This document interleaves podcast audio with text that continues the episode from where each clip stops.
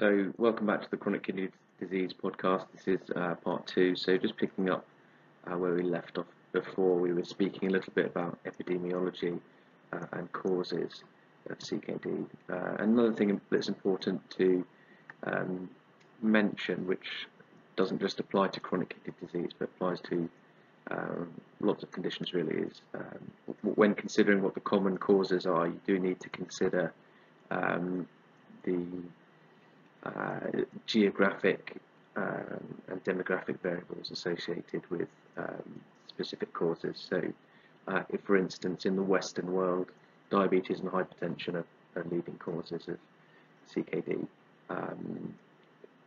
and there are less cases related to certain infections like TB and HIV. If you go to areas where TB and HIV are more common, then a greater proportion of your CKD cases would be caused by those things. Another example is IgA nephropathy, which is sort of more common in Japan and that area of the world. So we mentioned before that sort of roughly 8% of the population in the Western world have CKD, and you know, maybe higher because the way in which CKD is often clinically silent and detected late. The majority of people who've got CKD have got sort of stages 1, 2 and 3, so G1, G2 and G3, so sort of the less severe end of the spectrum. And then according to the figure, which you'll be able to see if you can see the slides, sort of about 0.2% of the population have got stage 4. And 0.2% have got stage 5, and the further you progress along your CKD journey, the more likely you are to progress further. So you sort of get this kind of snowballing effect where the worse it gets, the higher the chances are of it getting worse. Worldwide prevalence, patients receiving renal replacement therapy varies quite a lot. I think from this this shaded map that you'll be able to see if you can see the podcast, you'll see that you know, rates are higher in terms of patients per million population receiving renal replacement therapy. The rates are kind of higher in North America and Europe compared to sub-Saharan Africa. Part of that may be due to access to renal replacement therapy. You don't need to remember the specifics of this, but just, you know, be aware that things do vary by geographical region, as we just spoke about. And then in terms of your probability of developing complications with CKD, well, that basically goes up with increased severity of CKD. So as the GFR drops and as you lose the functions of the kidney, you're more likely to see some of the complications. And this is illustrated quite nicely in the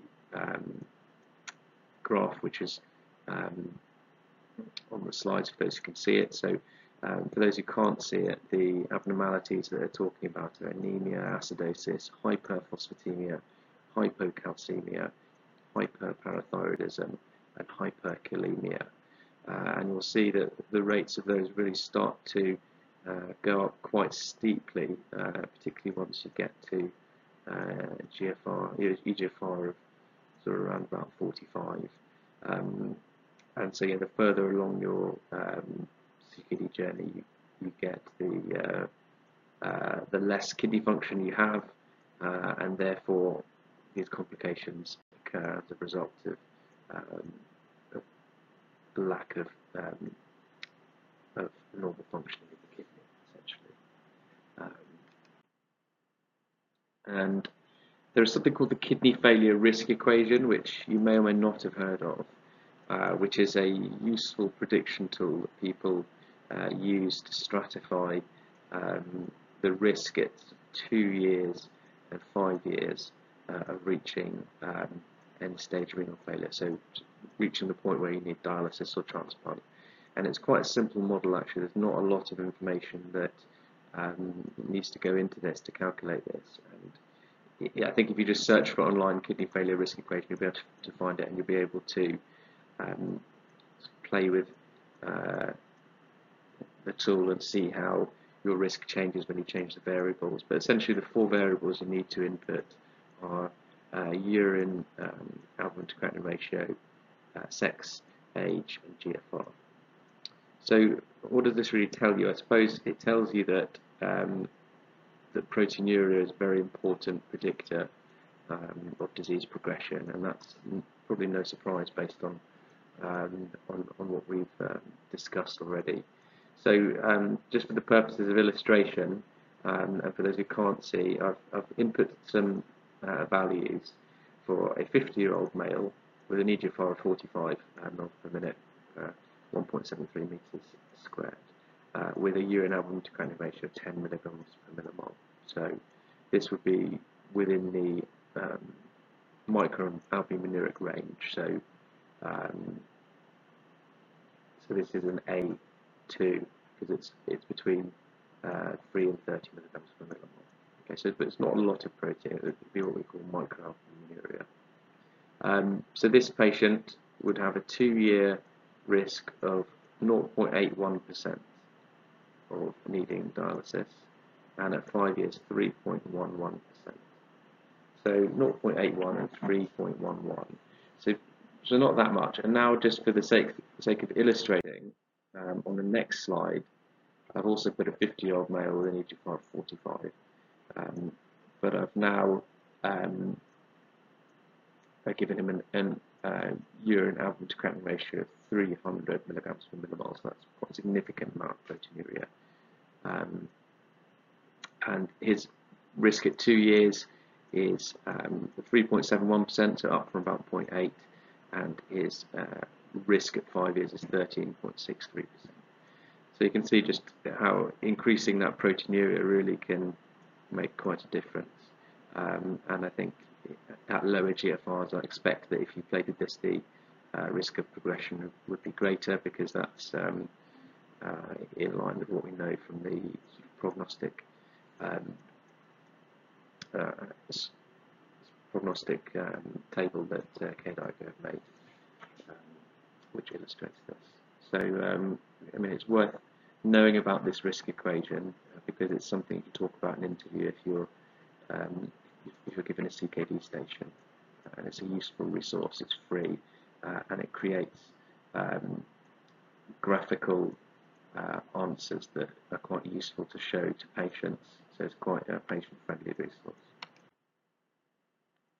So investigation of CKD, there are lots of investigations you can do, and I don't want to complicate this too much, but there are a few sort of things that it's worth thinking about. So you know, first of all, in line with the KDIGO guidance, aim to establish causality. So, you know, what is the cause of the CKD?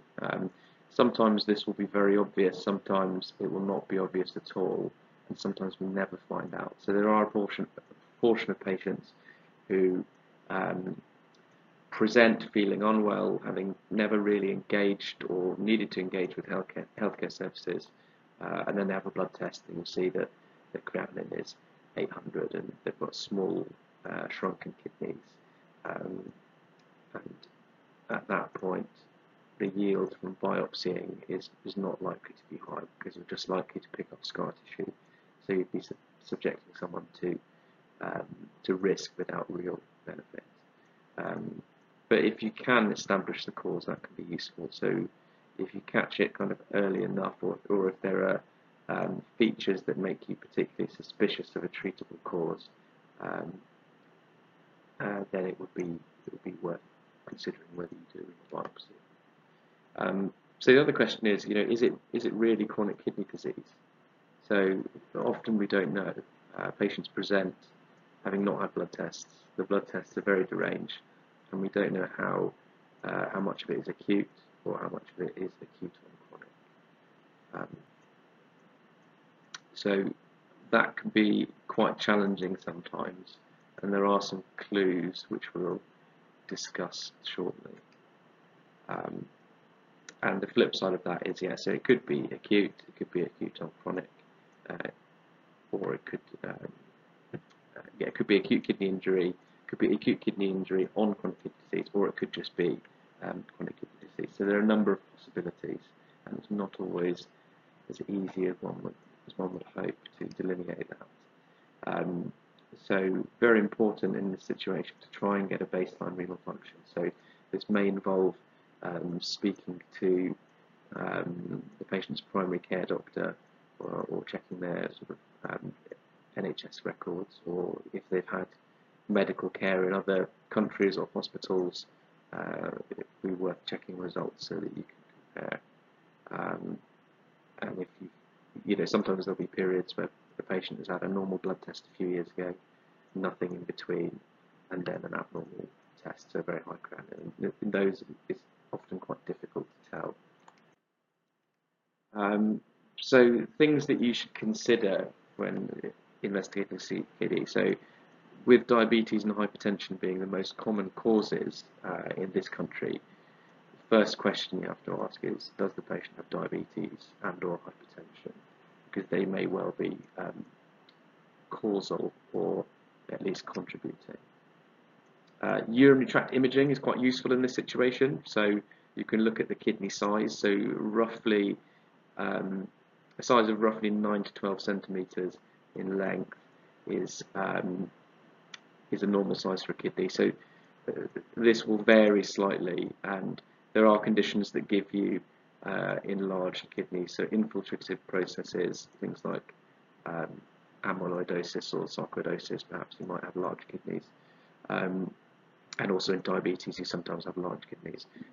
Sometimes people are just large or just small. So it's a bit, you know, it's not absolute, but you know, if you see someone with shrunken kidneys that appear atrophic and sort of, you know, 7 centimeters, with a lack of corticomedullary differentiation, then that would fit with more of a chronic process, and it would add another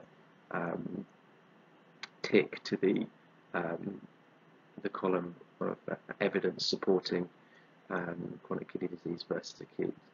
And then obviously you'd also want to look for any other gross abnormalities, so presence of cysts, presence of obstruction. So sometimes you can get cysts in chronic kidney disease, and these tend to increase over time. And yeah, you want to check there's no other obvious causes, so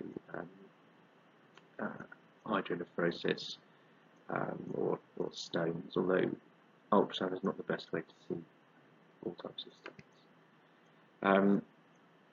Then when you're thinking about the cause of CKD, think about any particular symptoms. So important to ask about urinary symptoms, hematuria, features of systemic disease that might make you think more of a underlying vasculitis or connective tissue disease. So things like fevers, rash, weight loss, hemoptysis, joint pains, general systemic upset, lack of appetite. These things are often quite non-specific, but it's worth asking about because occasionally you'll get some clues. And sometimes patients might have symptoms of urinary symptoms, so incomplete emptying, dribbling, or poor urinary flow, and these might point you towards an obstructive cause. And also worth asking about previous UTIs or pyelonephritis, because repeated bouts of infection and pyelonephritis can lead to renal scarring and chronic kidney disease. So drugs, asking about drugs is very important, so never forget this in your interview, and don't just ask for what they're prescribed, just check their compliance as well, check they're taking it correctly. Include Chinese and herbal medicines, over-the-counter medicines, NSAIDs, and particularly ask about any new medications. Often with a bit of detective work, you can try and work out the time frame when renal impairment started, when it's caused by medication, and you might be able to demonstrate that quite nicely sometimes if you know when the medication started. So yeah, check about any new medications or changes in dose as well. Then you've got to consider, is a biopsy necessary, which it may or may not be. I think those who've got rapid progression of CKD, particularly when it's unexplained, or if they've got concurrent hematuria and proteinuria or nephrotic syndrome, then would be quite keen to biopsy. And when you might consider not biopsying someone with nephrotic syndrome would be where you can be very confident that it's explained by diabetes mellitus. So you want to ask about the presence of other microvascular complications which would corroborate this. So there's a tighter correlation between microvascular complications and nephropathy in type 1 diabetes and type 2 diabetes, but there is a correlation in both. So if you've got someone whose diabetes has always been very well controlled and their feet are fine and their eyes are fine with no evidence of retinopathy, and they've suddenly become nephrotic, and that's a bit more suspicious than someone who's got rip-roaring peripheral neuropathy, very severe retinopathy that's required expansion. So it's just one of these questions that's a good question a good candidate will ask in interviews, you know, have they got other microvascular complications. And again, in children or young adults with nephrotic syndrome, the probability of having minimal change disease is greater, and minimal change disease is, as I'm sure you know, usually quite exquisitely steroid sensitive. So people often have a course of steroids to see how they respond, and if they respond, then they can sometimes avoid a kidney biopsy, because kidney biopsies are not without risk. So if there were sort of more atypical features, so any abnormal immunology results, or if there is hematuria as well, or systemic symptoms, or severe hypertension, or something that wasn't quite fitting with the classic minimal change, then that would increase your willingness to do a biopsy, because you might think that you're potentially missing something. So we spoke a bit earlier about the classification of CKD based